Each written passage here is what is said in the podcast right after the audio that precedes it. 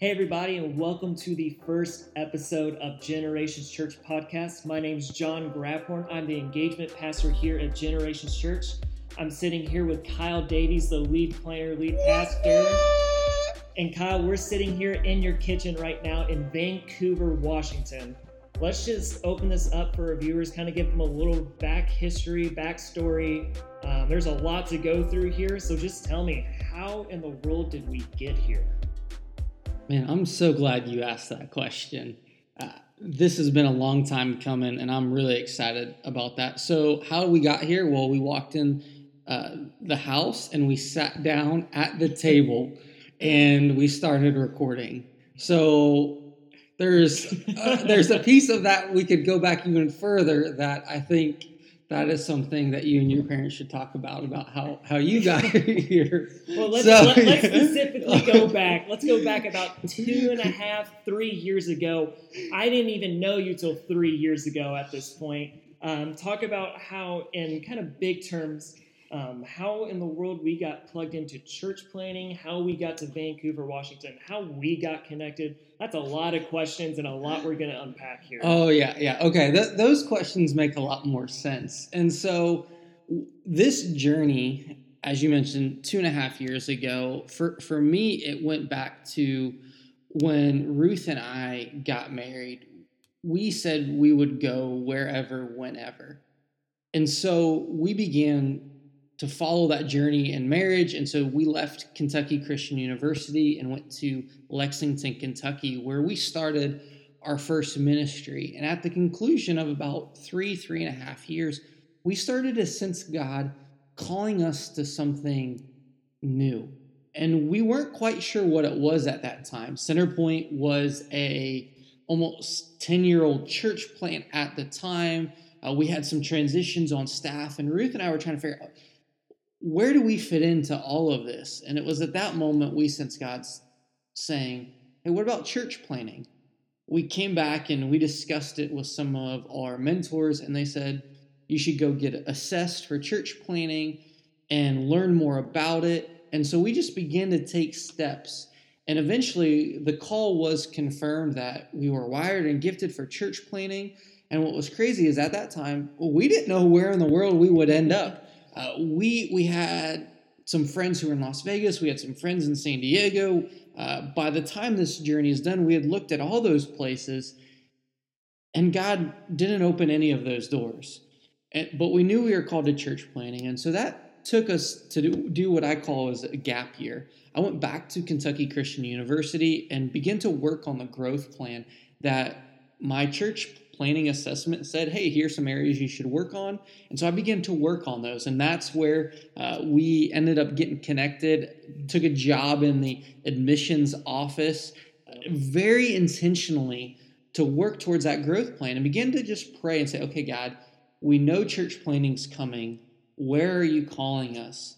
Uh, but really, just we wanted to be obedient and we wanted to take a step at a time and just be honest. And we didn't want to rush anything because Ruth and I knew that wherever we were going to be called to plant a church, wherever we would go, we wanted the time and space to build honest and authentic relationships, to mm-hmm. learn a city, to learn a people, to learn a place, so that we could see and figure out how the gospel intersected right where we live in context Uh, that place to which we were starting in a new church. Because just frankly just a little bit of here my theology here is the church is the outcome of a kingdom people showing up to a place making disciples mm-hmm. impacting the domains of society. And the result is is as you advance the kingdom as you make disciples and as you intersect with the domains of society and impact them the result is people are saved, disciples are made, and a church is birthed. And so we knew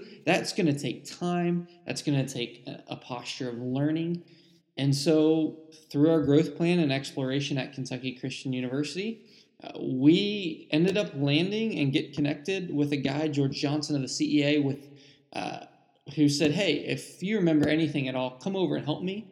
And he referenced Acts 16 and he's like, hey, come help me in the Pacific Northwest. And so on that first plane ride out, Ruth and I, we looked at each other and she said, It feels like we're going to meet family. And God has been faithful and provided us family just right here in the Pacific Northwest. And so we're we're really excited about that. And there, there's some more story to that. Uh, but John, as I share that, man, how do you fit into some of these early just chapters of this story? It's awesome to hear the passion behind that. You and Ruth both just coming together and just really listening to God and hearing His call and just following, man. Just that authentic follow of just listening where God is calling, and that's super cool to me. Um, it's crazy because around that exact same time is when I began to have this wrestle of I began to come into this idea of where I began to hear about church planting. I grew up in Louisville, Kentucky. I grew up in Megachurch Central. And I never knew much about church planting. I went to Kentucky Christian University. Didn't think I was going there at first. I was planning on going like aviation engineering, and then God said, huh, "Actually, I have a I have a desire for you to go into ministry." And so I'm go to KCU, not really sure what ministry is going to look like for me, trying to figure all that out. And I remember hearing about church planning and some of the statistics about that there are locations in the U.S where the church is not a majority. And I'm so used to that being growing up in Kentucky, growing up in what is called the Bible Belt, and yeah, that's that's kind of a thing. Um, it was it was fascinating to me because I always thought as missions as going overseas and not here in America. Like it's crazy to think that the Northwest and the Northeast are two of the least churched areas that you can get. And so that began to kind of wrestle in my heart. And that's when I got connected with you because I was the work study in the admissions office. We got to know each other a little bit. We had a, some fun conversations. And my uh, now fiance, Hannah, we, there became to, there became a joke in which if she couldn't find me or if I wasn't answering my phone, she knew to go check Kyle's office because I was probably there. Yes. So we probably spent about an hour with each other each day just um, talking about life, talking about ministry, theology, Bible. And then I began to share a little bit of my passion about church planting, how I had this love for the Northwest. And you said, huh, there's this guy I connected with. His name's George Johnson. You should get connected with him.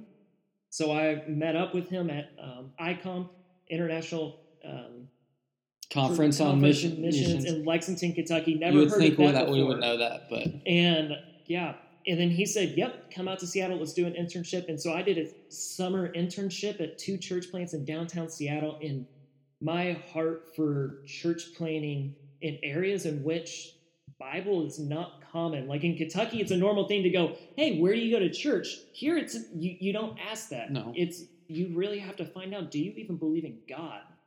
Like it's not just an assumption of you know God. It's yeah, it's crazy. That those questions are come at the back end of a conversation rather than on the front end. Exactly. That's not what you lead with. And so some of that passion arose from me of what does it look like to be in a place where this area is just unconnected and how do we engage them with God, engage them with the church and get them connected. And so Hannah even began to have a similar passion. And it's funny some of the stuff you said because Hannah literally said to me, she said, wherever God calls is where we're going to go. And she said, if it's Washington, we're going. If it's New York, we're going. If it's anywhere, we're going. Like it's wherever God calls us. And for both of us to have that just kind of solidified, just yes, this is where God's calling us. Mm. It was it was super super comforting for us. The, I, it's it is interesting to look back and see how some of those conversations have just developed with you going to Seattle and then really in passing as we Ruth and I and the kids were moving out here, you and Hannah were coming back from uh, from your summer internship, and just how those conversations, while they may have stopped being had in the admissions office, they continue to be had yeah. via Skype and Zoom, and just bouncing ideas off each other. And what's so fascinating is a lot of where generations is at today some of the early formations some of the content that i began to wrestle with and put down on paper of how and why we might do certain things wasn't just in my brain and my heart a large portion of that uh, came from conversations and the result were the result of conversations that we would have via, via, via Zoom. As I, John, I, would say, John, you, you had three months out here. Does this make sense as you think, as I begin to think through this? And so that's what's been so fascinating is as we've gone through this journey is even before generations, the name was was a thing. Some of the philosophy, some of the heartbeat, some of the way in which we as a young church want to be present in our community is the result of, and really is the overflow of our individual stories, but also of our conversations mm-hmm. uh, that go back two or two or three years. Yeah. And so it, it's it's pretty it's pretty remarkable to see how we are on the verge of weekly public services. And we're two weeks away. Yeah, we, like, we are two weeks away, and yeah, who, who, who would have pieced this together three years ago? Yeah, to think three years ago, us just meeting in the admissions office in Grayson, Kentucky, in the middle of nowhere, end up here in Vancouver, Washington, launching public weekly services in less than two weeks yeah. and having a ginormous event in Gen Feats this past weekend. It's, yeah. It is crazy, and it's only God who can write that story.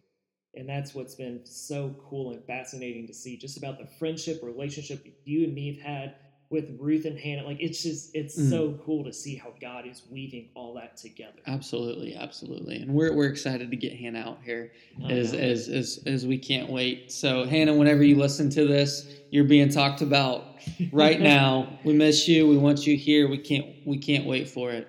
Oh yeah. So yeah, so let's kind of we kind of gave them a little bit of our backstory history. Let's talk, kind of talk about the Church of hmm. Generations mm. as a whole. Like, how did generations become a thing? Why is it called generations? like, where does that come yeah. Of? Well, you mentioned some of the some of the perception of the church in the Pacific Northwest, and just some of the statistics that are that are present.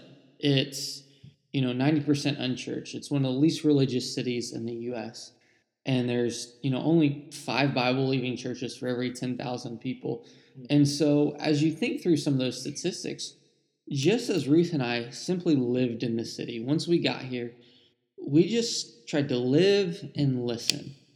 And one of the the just statements that kept cropping up in conversation was revolved around the idea of god not really being present of us being left to our own devices, or whether it's trying to solve our own problems, or uh, just who really has a use for God, or and even just as people would unpack and as they would share here, there was a lot of hurt and pain and suffering that was imported into some of these statements. And so, one of the things as we were on the ground here is there's something special about a name. And so when we were going to name the church, we wanted it to be accurate and just really the embodiment, uh, the representation of what we were really going to be about, but also very contextual.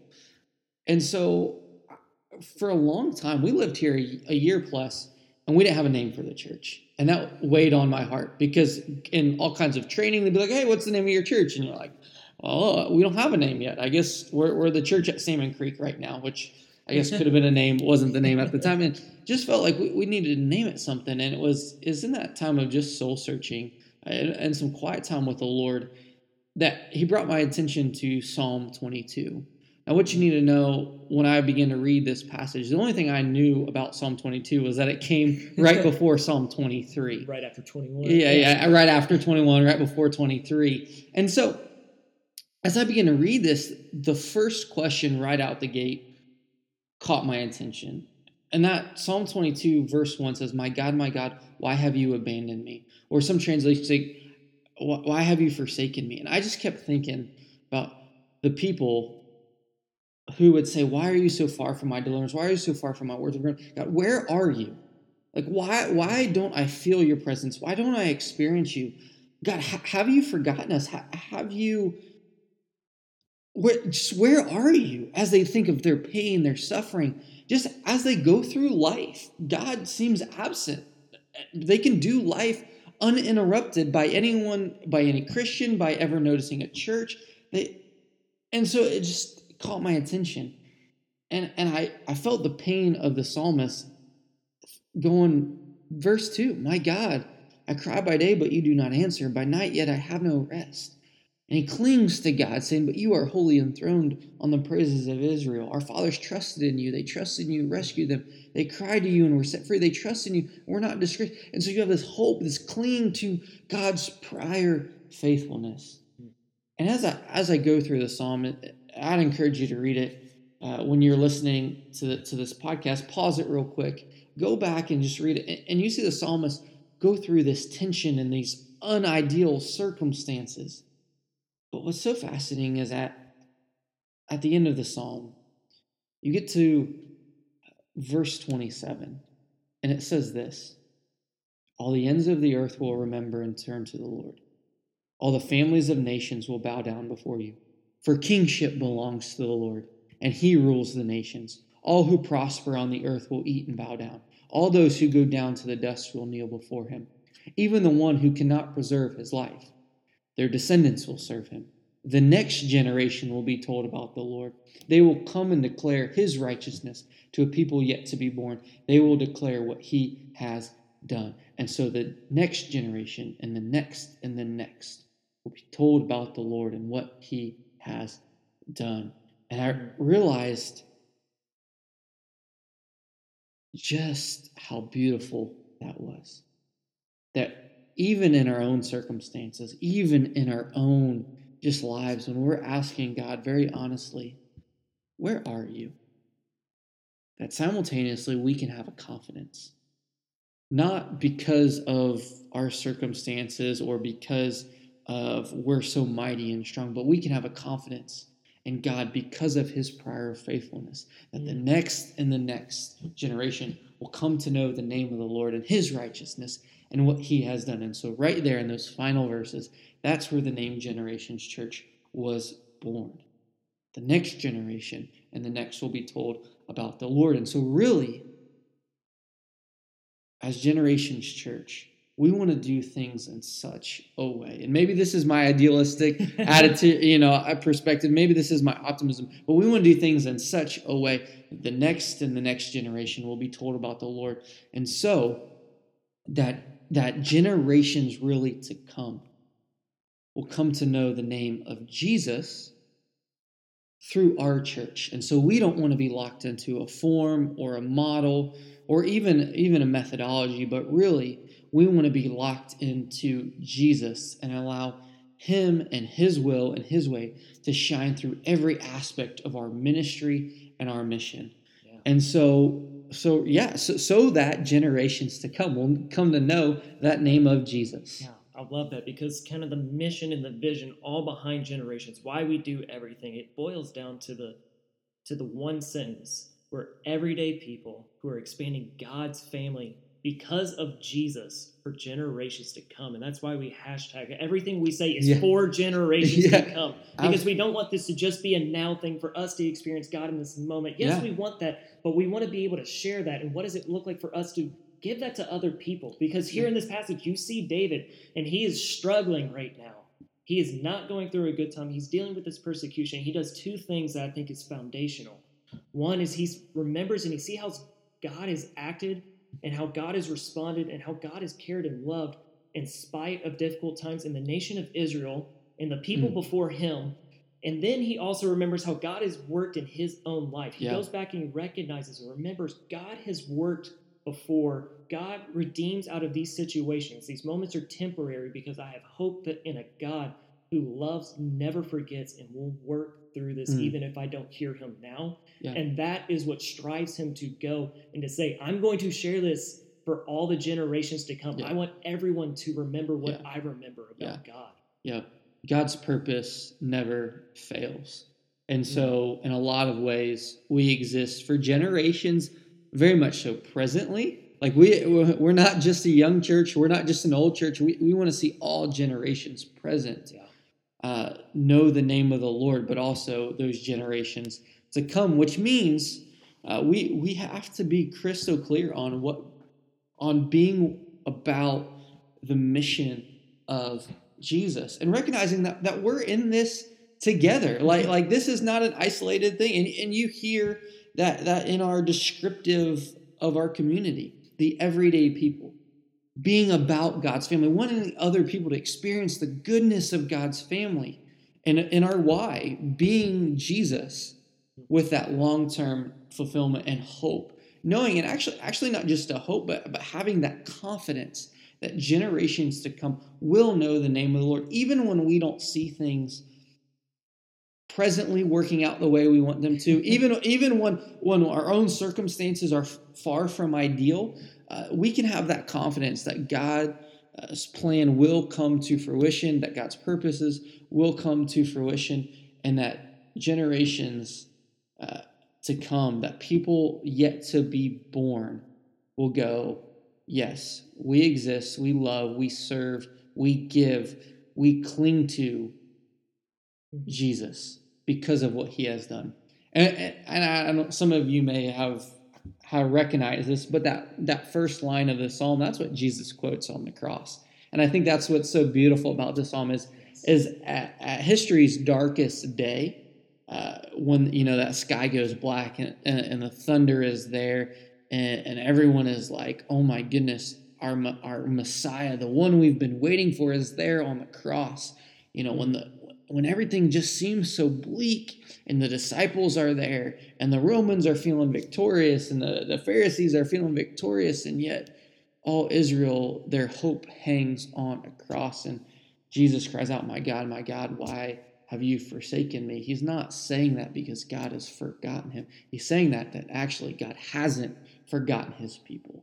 He's actually remembered them because of Jesus Jesus being there on that cross. And we know that that Jesus while he dies to atone for our sins on the cross that he rose 3 days later. So he lived that perfect life, died that death that we deserve to die and then rose victorious 3 days later time and time again to say that God has not forgotten us and He proved it in Jesus.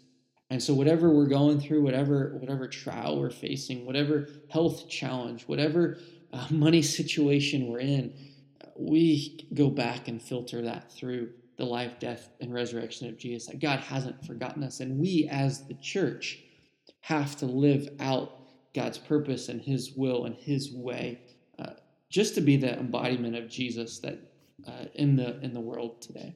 Yeah, that's foundational for us. Is we do everything because of Jesus, His example. We want to live because of the example He set for yeah. us, and that's so awesome to hear and crazy of how we've come here and we've rooted ourselves in Psalm 22 and looking at what it means to just live out this example we see and what it looks like to share that for generations to come, for the next people beyond here um, I think one of the things that we can kind of do to kind of close out this bigger concept of why we're church playing, why generations, mm. everything. Tell me what's your what's been your favorite thing about Vancouver? It's so different from back home because you're from Ohio, yeah. then went to Kentucky, and then yeah. now you're in Vancouver, Washington. Yeah. What's been your favorite thing so far? What's been something that's blown your mind just completely different? Oh man, that, that's such a good question. I think um, so how much coffee like I drink now is is is um, just personally amazing to me. Uh, but what what I would say is we shared some of those spiritual statistics earlier. The the line that I would say to answer it just very succinctly and directly is how open people actually are to spiritual conversations. Yeah. People that here are open if if you can be honest if you can tell the truth and really if if for us if we can just be be transparent i know that seems like such a cliche word be authentic be transparent yeah.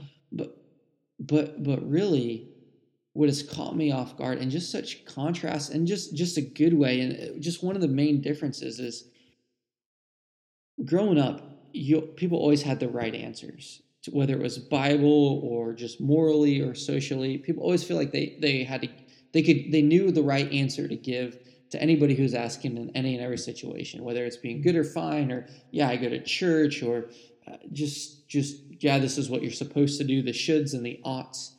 Uh, but here, people will just tell you, yeah, today's not gone well.